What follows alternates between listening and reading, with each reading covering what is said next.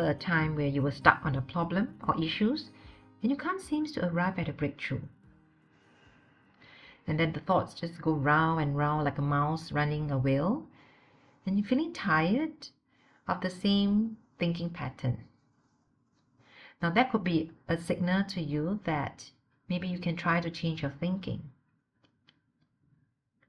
And in this episode, I'd like to share how we can change our thinking so that we feel less helpless and more empowered to shape our mindset to arrive at a breakthrough in our thinking. What are mindsets?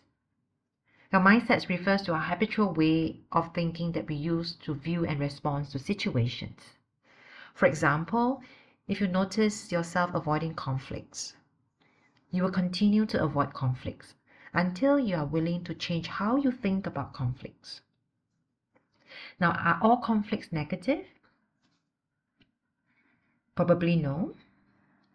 Now, so how can conflict be helpful for you? Now, notice when we change the lens we use to look at conflicts, we can change our response towards conflict.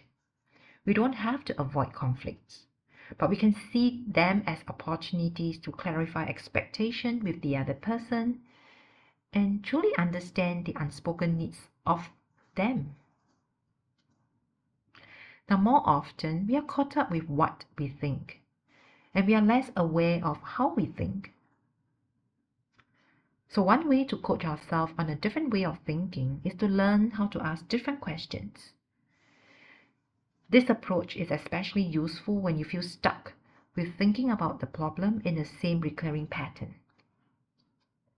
Now, there are two types of questions we can ask ourselves when we try to solve an issue.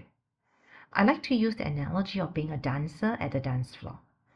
So, the first type of question focuses on seeing yourself as the dancer at the dance floor and using the earlier example of being in a conflict with a colleague.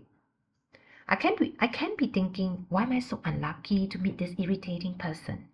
How can I tell this person off? Why is this person so unkind to me? So what should I do? Such questions are what I call dancer questions because we are being caught up with the dancing and in this example, which is the conflict. And try to figure out how to dance with the other people at the dance floor. Now, such questions are generally problem solving in nature, and they can be helpful, especially when the issue to solve is not very complex and there is a simpler cost and effect relationship.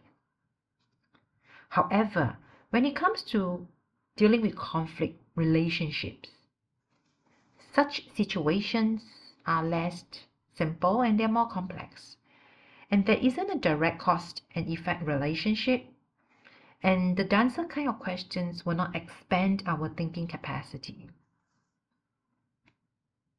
Now, Albert Einstein once said, we cannot solve our problems with the same thinking we use to create them. But if the situation is more complex, you can try to ask what I call balcony questions. So imagine yourself standing at the balcony of the dance floor observing yourself in action, what are you noticing? What patterns are you seeing as you are dancing? Now, going back to the conflict example, some balcony questions are What am I noticing about how I'm handling conflicts? Are there any recurring patterns in my reactions? What are the key factors or forces at play here in this conflict? Whose perspectives have I not heard? And how can I create a safe platform for everyone to be heard? Now, what do you notice about the nature of the balcony questions? Well, you notice that the balcony questions allow us to detach ourselves from our problem and to step into the perspective of an observer, reflecting the way we think.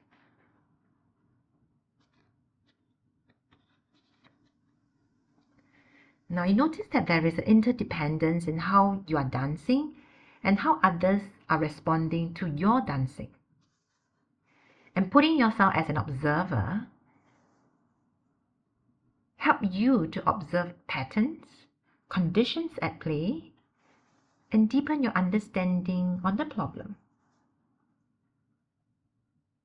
Now, developing such balcony inquiry habit, we can actually make incremental shift to think in a more, much more kind of interconnected way, and that's the move away from linear thinking.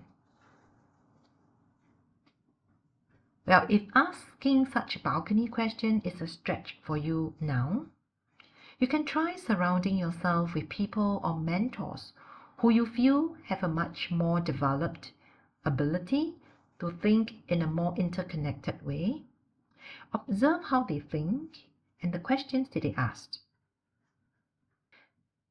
Now, the nature of our work is growing in complexity with multiple moving parts.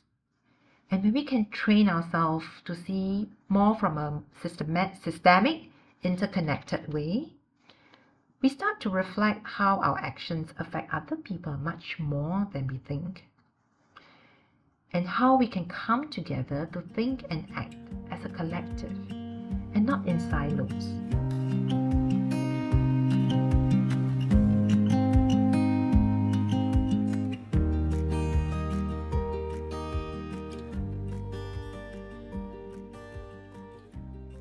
In this episode, I shared how we can shift our mindset by asking different questions.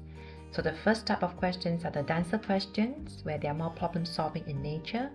The second type are the balcony questions, where you step into the position of an observer, observing how you show up dealing with the problems, your thinking patterns, your behavior, and your response to others. Yeah, all this can help us to get a deeper understanding of yourself dealing with the problem.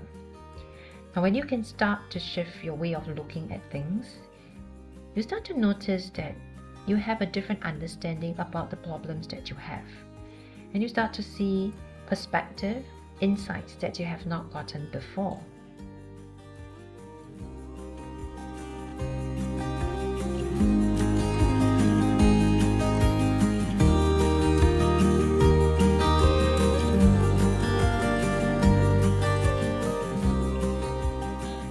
For you to experiment. Write down a problem you are facing now. Jot down the questions you have been asking yourself since. Now see if you can notice the nature of the questions you have been asking yourself. Are these questions coming more from a dancer or balcony perspective? And what are some different questions you can ask yourself if you now stand on the balcony? Observing your behavior and your habitual thinking. Now, if you find this podcast useful for you, please help us share with those you feel could benefit.